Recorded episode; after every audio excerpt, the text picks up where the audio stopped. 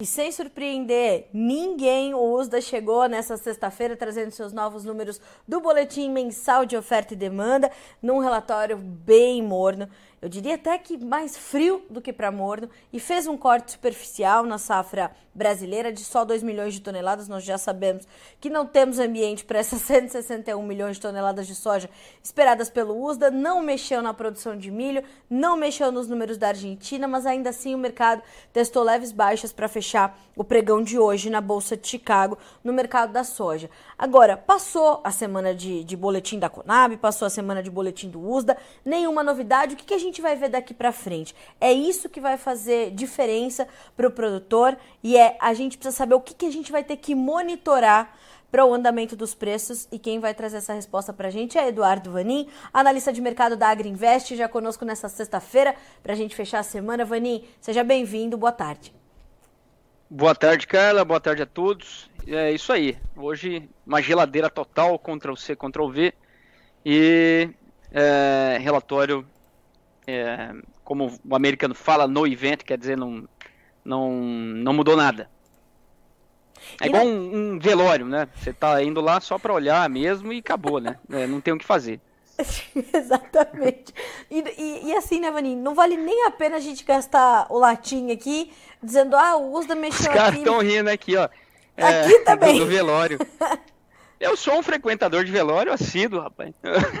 Não, porque realmente, né, é um lugar onde a gente não tem muito trabalho. A gente vai lá, se despede e fala. É, despede e não tem muito o que fazer, não. E é assim que a é, gente é, tem que acabou. fazer com esse relatório. Se despedir dele e falar obrigada por toda a volatilidade que você nos deu. Essa pois é. semana, é. aquele serrote no mercado da soja agora passou. Chega, né?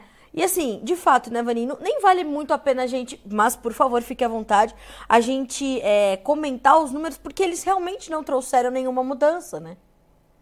É, exatamente. Uh, com, com exceção do aumento da importação da China para 23, 24, importação de soja, que é como é um reflexo do, do aumento do Brasil. O USDA está dizendo o seguinte: o Brasil vai produzir 161 milhões, que ainda é uma grande safra, e, e também vai exportar mais, vai ser competitivo, etc. e tal. E os Estados Unidos vai exportar menos. E a China, é, na verdade, não é a China que vai importar, mas é o Brasil que vai vender. Portanto, a China vai acabar ficando com 102 milhões de importação. Agora, Vanin, esse número foi um limitador das baixas hoje, esse aumento das importações chinesas? Não, não. Eu diria que não. Na verdade, é um 0 a 0 total. Sim é, onde você tem alguém exportando mais, alguém importando mais, é, gera, uma, gera uma, uma, falsa impressão de mais demanda, é, mas a leitura não é essa. A leitura é que o Brasil exporta mais e alguém exporta menos. Esse alguém, novamente, seria os Estados Unidos. Bom, mas como a gente comentou, né, Vaninho, o relatório já não, certamente não vai trazer é, uma ressaca na segunda-feira e a gente vai ter outros fatores para acompanhar a partir da semana que vem? Ah, sim. Passado o relatório, e aí é o clima brasileiro, ainda é o grande destaque. E para o clima brasileiro nós temos uma mudança para pior. O modelo europeu mudou essa semana para mais seco, para 10 dias. Temperaturas um pouco mais elevadas para essa semana que vem. Chuvas bem irregulares. Vai concentrar, um, parece, que vai concentrar um pouco de chuva mais ali na parte oeste do Mato Grosso, indo lá para Rondônia, mas abre todo um vazio de chuva para a parte mais leste do Mato Grosso, que é onde plantou bem tarde, teve muito replantio, um pedaço de Goiás, Tocantins, Bahia, está sofrendo bastante. Nós conversamos com alguns produtores e atendemos alguns produtores nessa região, está bem difícil a situação lá, está super atrasado, o produtor ainda está esperando para terminar o plantio. Maranhão, Piauí, da mesma forma. Então, o, do, o Mapitobá, o Ba, o E, o Ma, o Pi, e o To está mais ou menos, é o Tocantins. Então, nós temos nessa região uh, um potencial corte de produção. E a gente vai ter, vai, ou a gente vai observar o mercado muito mais atento, portanto, a mapas climáticos, a modelos climáticos do que a números de safra? Ah, sim, não, não está definido. Mais lavouras estão entrando aí na fase de enchimento de grão, precisam de um bom volume de água diariamente. E se continuar essas chuvas mal distribuídas, no formato de pancadas e temperaturas ainda elevadas, o volume de chuva necessário ele não, não atende à necessidade da planta. É, então continua sendo o nosso principal driver o clima brasileiro, especialmente na parte centro-norte. Agora, Vanin, muito se fala também sobre a condição da participação argentina na oferta 23-24 é, uma regularidade na safra, uma compensação de parte das perdas no Brasil, e isso sendo também um limitador de, de avanço para os preços. Você compartilha dessa opinião? Olha, é, é como se você estivesse num, num local onde as pessoas ficam repetindo isso, e isso se torna uma, uma, uma, uma verdade. Uhum. E aí, é, se você olhar a planilha do USDA de hoje, você vai olhar que você vai ter um aumento bastante grande na América do Sul, independente do tamanho da quebra no Brasil. Claro, né, não pode ser muito grande, mas é, você vai ter uma Argentina que vai compensar e por isso ali no, no balanço global o, o estoque vai ficar mais folgado. Mas temos que lembrar que no caso da Argentina o principal realmente quem sofreria mais nessa questão da, de uma grande produção é, são as indústrias no Brasil. E de fato eles já estão sofrendo. A margem estava até razoável um mês atrás e agora estão negativas. E o, o principal motivo é uma queda acentuada do, do farelo, prêmios do óleo bastante pressionados e quem está pressionando é a Argentina devido a uma safra que parece que vai ser cheia. Agora, é, você imagina que a gente vá é, vendo esse esse mercado se construindo ou a gente vai ter novos momentos de muita euforia depois de é, é, mais angústia? Como é, que, como é que a gente vai ver o mercado se construir, os preços caminharem diante dessas notícias que vão chegando quase que a conta gotas para o mercado, Vanim? Bom, temos que analisar duas coisas. Primeiro é a capacidade de exportação brasileira. E aí, quando chegarmos lá mais perto de fevereiro, março, é o início do nosso programa de exportação de soja. Então o Brasil provavelmente não vai ter a capacidade de exportação que se normalmente tem. Normalmente a gente colhe em fevereiro 7% da nossa safra é colhida em janeiro, mais ou menos 33% lá em fevereiro. Eu imagino que nesse ano, devido a tudo que já está aí, bem conhecido pelo mercado, que é um atraso bastante grande da, da do, do, plantio, tem produtor ainda tentando terminar de plantar Sim. devido à falta de água. Aí nós vamos ter uma colheita bem mais diluída e menos concentrada em fevereiro. Aí nós vamos ter mais soja. É, o grosso vai ser março e daí também abril vai continuar. Então o Brasil vai ter pouca soja para é, para cumprir com seus programas aí fevereiro março. Quem precisar de soja para embarque fevereiro e março, é, pode ter problema. Aí você vai ter os Estados Unidos que tem logística e tem soja para atender o mercado. Só que a preços bem mais caros. É, esse, que, esse que é o ponto. E isso pode, de repente, dar uma sustentação para Chicago. E nós não estamos longe disso. Porque entre o que já está vendido e o que e o, se crescer muito mais, acelerar muito mais as vendas semanais americanas, então a gente vai as vendas americanas vão chegar perto da sua média histórica e a média é muito mais alta do que a, a projeção do USDA para o programa como um todo. Isso pode acontecer e depende muito do Brasil. Vanin, é, inclusive você estava esperando um aumento das exportações americanas pelo USDA hoje? Não, não. É, de fato é muito cedo ainda para dizer. Precisa realmente, se daqui oito semanas daqui oito semanas, o ritmo continuar como está, aí pode ser que o USDA comece a pensar em revisar para cima as exportações. Mas tem que continuar assim. E aí nós temos uma grande dúvida, porque hoje quem está comprando a soja americana é a Sinograin, que é a gestora das reservas da China, pagando muito mais caro do que uma soja brasileira e pagando também muito mais caro do que uma soja argentina ofertada a partir de maio. Economicamente, faria muito sentido para a Sinogren não comprar soja americana agora, pular e começar a comprar somente para embarque maio lá na Argentina. Ela vai pagar um dólar e meio por bushel mais barato do que a soja americana posto na China. E por que, que ela continua comprando? O motivo é cada vez mais claro, o motivo é político. Quer dizer, uma relação com os Estados Unidos uhum. que tem que ser, é, vamos dizer assim, sair da geladeira e, e ir para mesa de jantar. Certo. E você vem destacando, Vani, nas suas análises diárias, a condição dos fretes marítimos, né? Que também é um ponto importante aí para o mercado, não só da soja, mas o mercado de grãos de uma forma geral. Esse, é, é esse ponto ainda está na sua pauta? Com certeza. É a questão do. O frete é um custo. E em se tratando de custo, é um custo para todos. E quando esse custo sobe, alguém tem que pagar a conta. Algo muito é, simples. Mas a grande questão é quem é que paga a conta. Hoje, nas altas que nós tivemos nos fretes marítimos, quem pagou a conta foi o Brasil, pensando safra nova.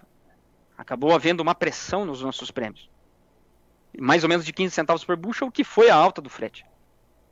Em outros momentos, você teria também uma possibilidade do comprador pagar essa conta. Que não é o caso, porque a China está com uma margem muito ruim é, e como é um período de, é, ali a partir de fevereiro, é um período da safra, então você vai ter que ter uma a, a, origem vai acabar pagando sua conta. Então, se o frete continuar subindo, vai prejudicar sim os prêmios brasileiros. Lá na frente pode ser que não, porque daí já vai ter menos soja, o produtor já não vai mais querer vender, aí o frete mais caro quem paga é o comprador.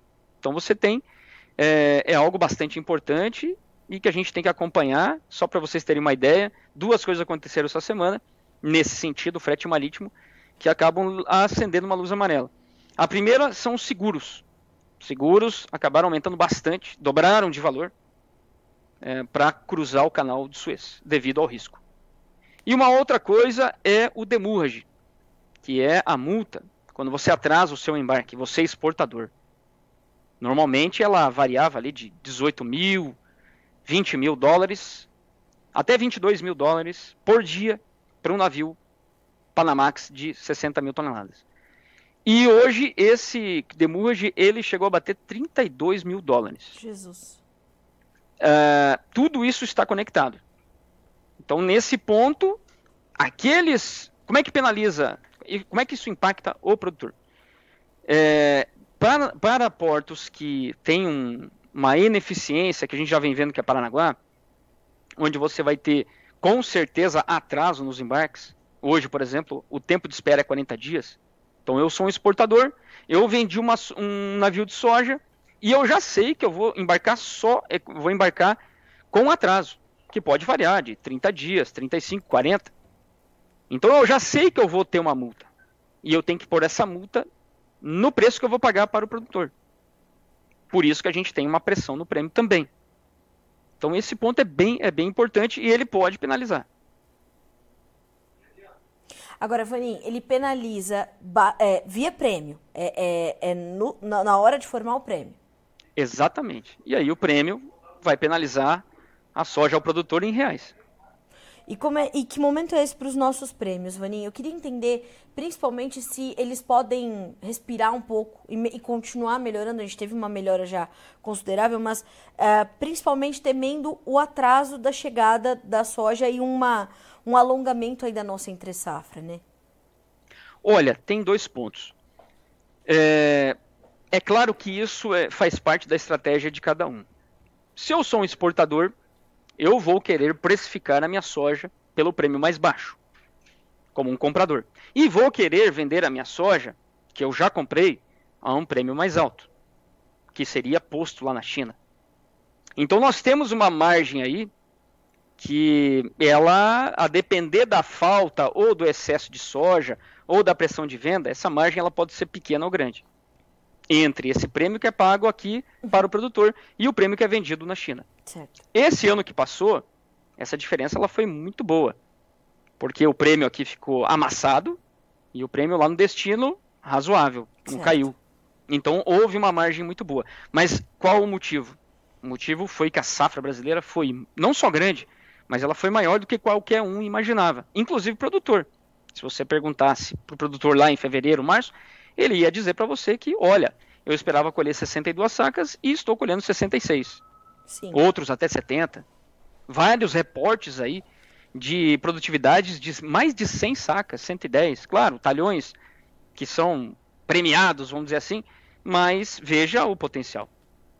Então esse é o ponto. Se nessa temporada nós tivermos uma quebra que ainda não está no preço, que é o que todo produtor fala, é, e eu torço para os produtores estarem corretos, se é, a soja está mal precificada, é, devido a uma redução na, na oferta, então nós vamos ter prêmios diferentes ao longo de 2024. Certo. E prêmios diferentes quer dizer prêmios mais altos, porque essa quebra, se ela aparecer com toda essa intensidade, não tem outro, outro caminho para o prêmio, né, Vanim? É, se do contrário, se a safra for razoavelmente grande, igual ou maior que essa desse ano, é, uma pressão de venda, falta de armazenagem, uma capacidade de escoamento parecida, uma China que bate recorde, sim, só que numa estratégia de compra da mão para boca. Quer dizer, sempre esperando a venda vir, não indo atrás do, do, do, do vendedor. Há uma, uma, diferença bastante grande aí.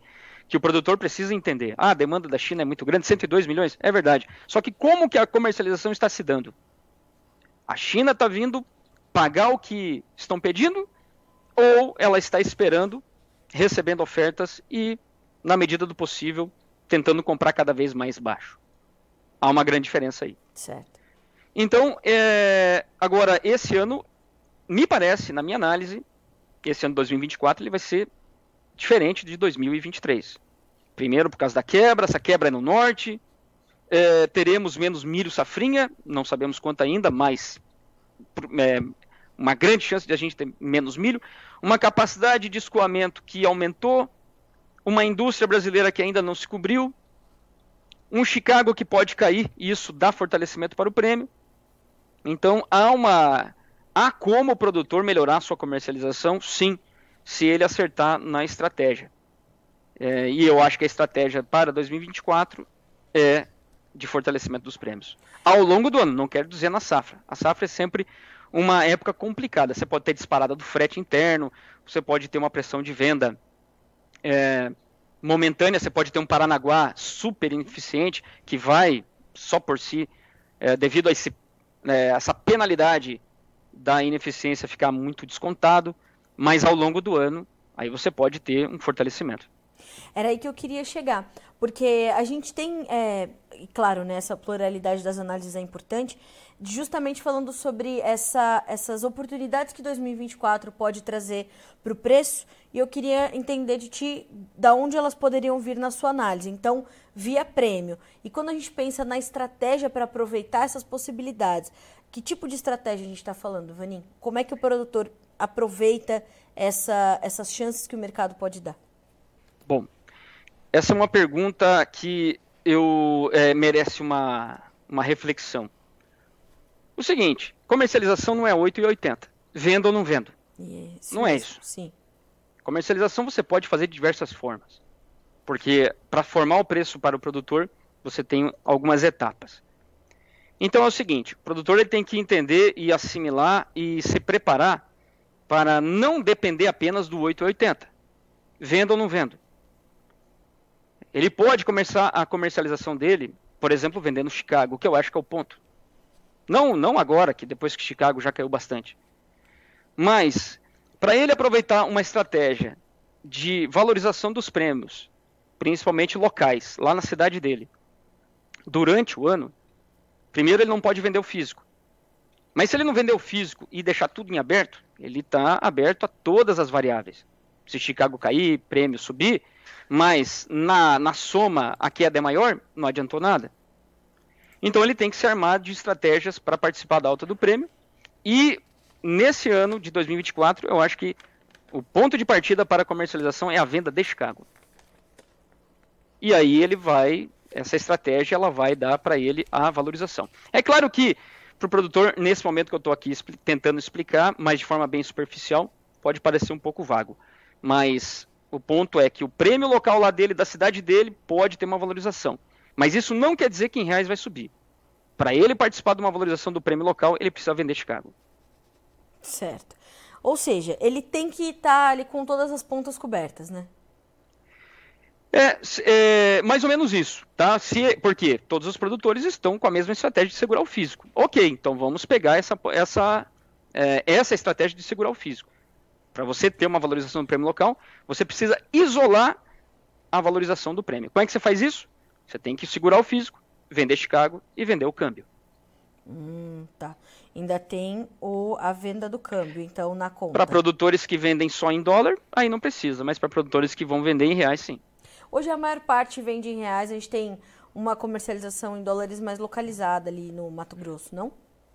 Mato Grosso, Bahia, Tocantins, é, Goiás tem, tem também. Então, a parte central norte do Brasil, é, porque esses produtores têm contas em dólar para pagar. Portanto, ele também tem que fazer a venda em dólar. E hoje a gente vê a dinâmica da comercialização ser tão intensa quanto a dinâmica no campo, né, Vanin? Não existe mais uma resposta só para todos os produtores, para todos os sojicultores do Brasil, em termos de estratégia para vender sua soja, né? Hoje tem estratégia para todo mundo. Tem, bom, tem estratégia, mas tem a estratégia correta, porque todo ah, ano é um dúvida. ano. É um ano diferente. Por exemplo, esse ano de 2023 foi o ano que nós falamos bastante para o produtor. É o ano da operação caixa. Não é o ano de você segurar. Esse 2023. Aí era então, todo ano você tem uma, um, um cenário mais provável e tem uma estratégia mais acertada. Sim. E essa estratégia ela não é para o ano inteiro, porque a depender aí da época do ano você também tem fatores que podem começar a mexer com é, é, mexe de um lado, mexe do outro. É, é isso que eu quero falar. Não é 8, não precisa ser 8 ou 80. Sim. Porque hoje lá na, na prateleira de estratégia do produtor está assim: vendo ou não vendo, acabou. Uh, boto no silo bag, boto no silo vertical e, e pago as minhas pego o dinheiro emprestado, pago minhas contas. Pago, não estou e... falando que é assim todos, mas vários fizeram. E vendo a hora que subir. E vendo a hora que subir. Só que se ele fizer a conta de, do, do, do custo que foi carregar, por exemplo, o milho, que já esteve a 70 reais aqui, por exemplo, no Paraná, foi lá para os 40 e poucos, e agora está voltando para os 60. Poxa, mas isso foi é, lá se foram 10 meses. Sim. Isso custa muito dinheiro. Sim. Então não precisa estar tá lá, é, o produtor precisa aumentar o leque de estratégias, não só apenas vender ou não vender.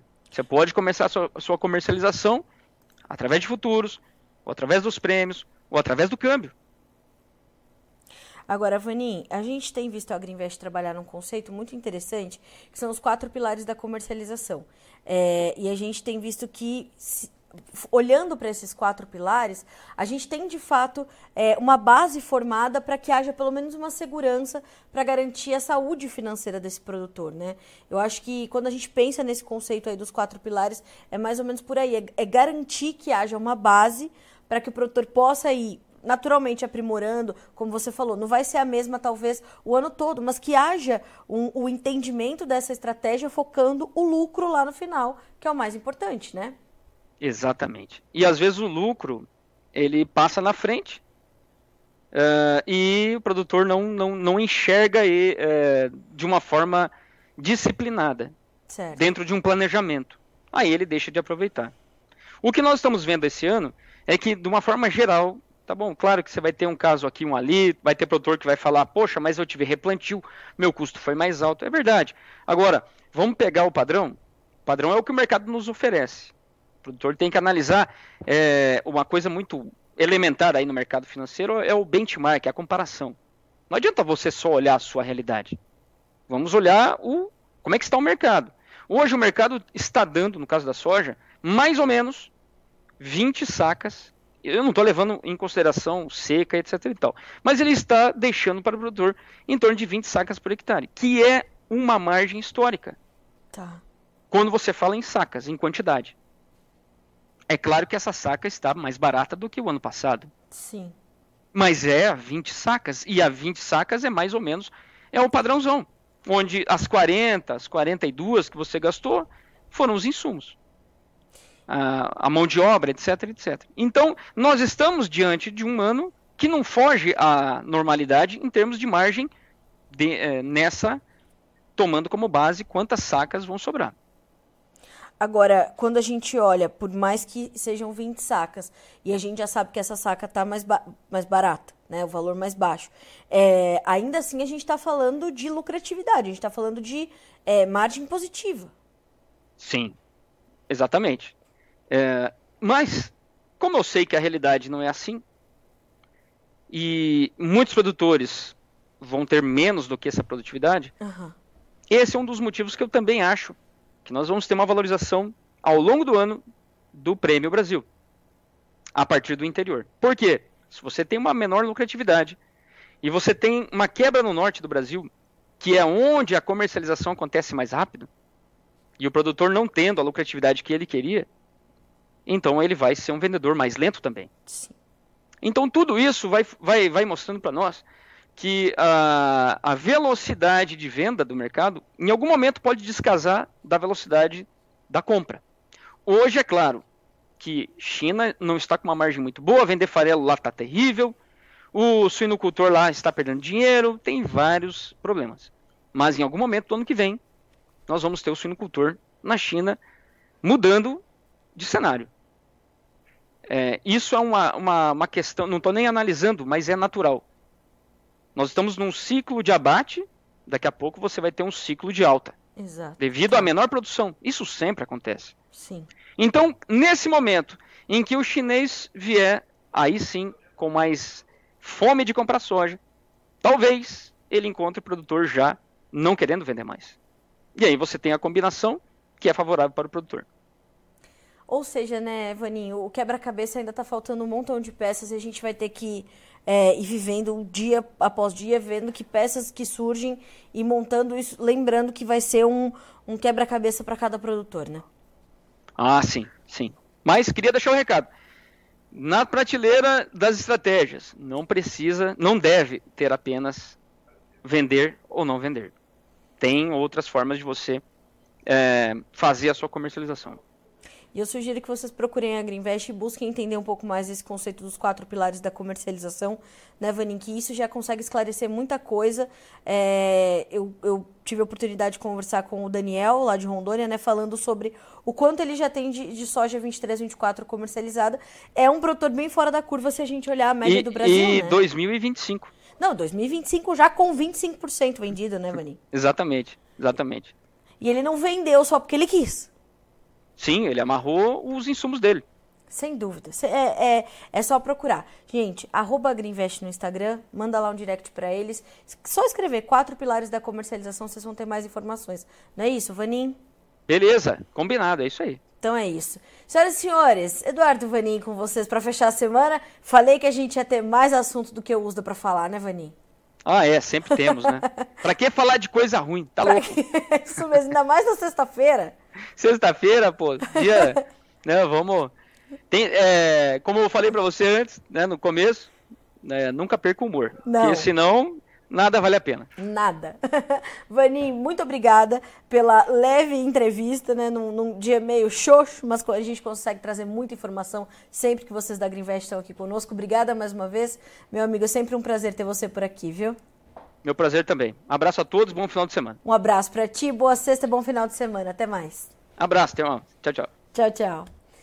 Eduardo Vanin, analista de mercado da Agriinvest Commodities, ele dispensa comentários, né? E a gente, eu, eu falo sobre isso muito, e vocês vão ver que lá no meu Instagram eu falo também no arroba jornalista Carla Mendes, por quê? Porque eu realmente acredito que não dá mais pra gente olhar e dizer, não, agora eu não vou vender minha soja, eu, né? E isso, a dinâmica do mercado é muito rápida e vem mudando. Então precisa ter estratégia para passar por isso. Qual? Vai depender da sua gestão.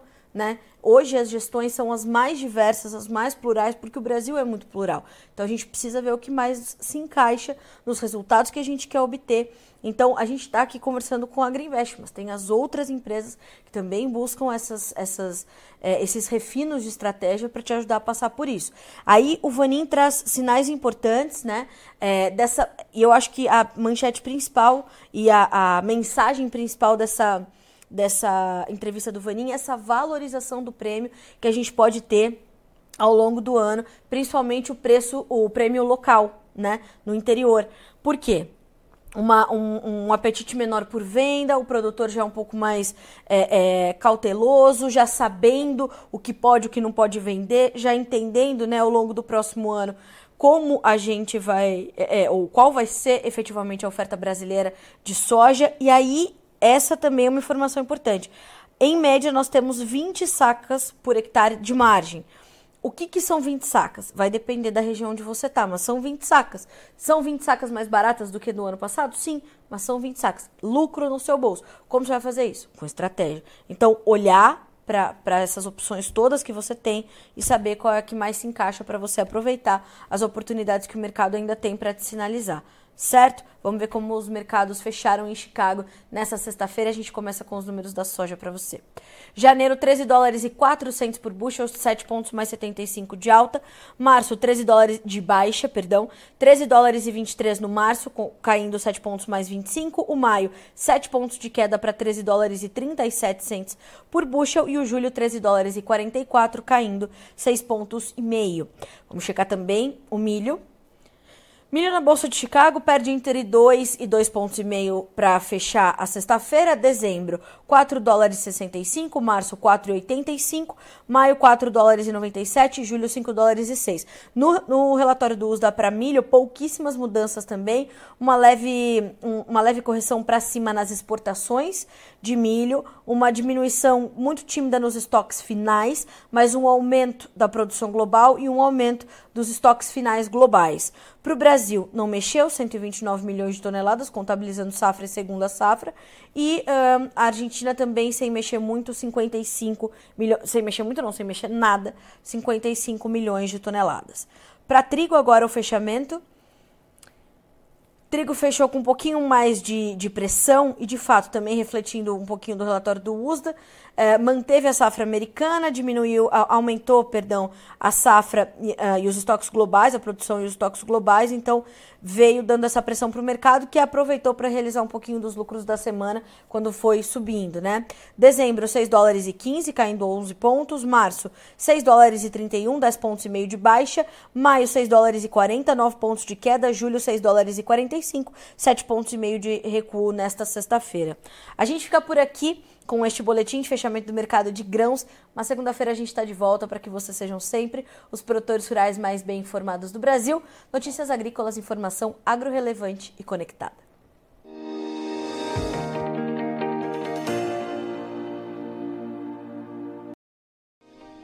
Se inscreva em nossas mídias sociais. No Facebook, Notícias Agrícolas. No Instagram, arroba Notícias Agrícolas. E em nosso Twitter, arroba Norteagri.